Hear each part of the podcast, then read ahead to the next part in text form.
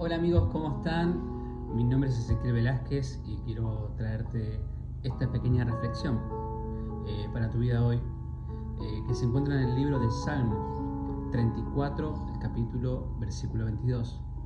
Dice, el Señor libra a sus siervos, no serán condenados los que en Él confían.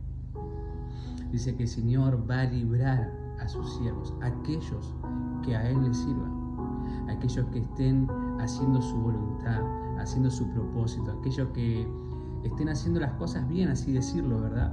¿Y cómo decir, cómo puedo hacer las cosas bien? Y puedes hacerlo de tal manera que es buscando el reino de Dios, es buscando al Señor, es caminando lo que Dios quiere para tu vida, entrando en su propósito, en su voluntad, leyendo la palabra, buscándolo constantemente. Dice, oren sin cesar Mediten en este libro de día y de noche.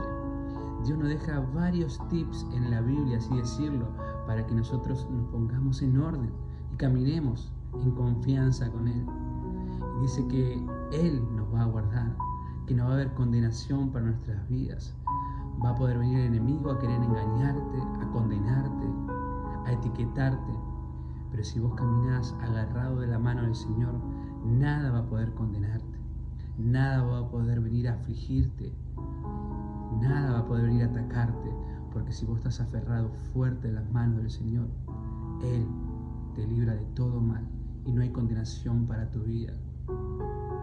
Y te recomiendo esto, que, si estás pasando por un mal momento, que, que puedas inclinar tu rostro, que puedas orar, que le puedas clamar al Señor y decirle, papá, ya no puedo más por mis propias fuerzas, te necesito para seguir adelante quiero agarrarme de tu mano y muchas veces me cuesta, pero sin embargo, te animo a que sigas adelante, que sigas, que sigas, que no te caigas.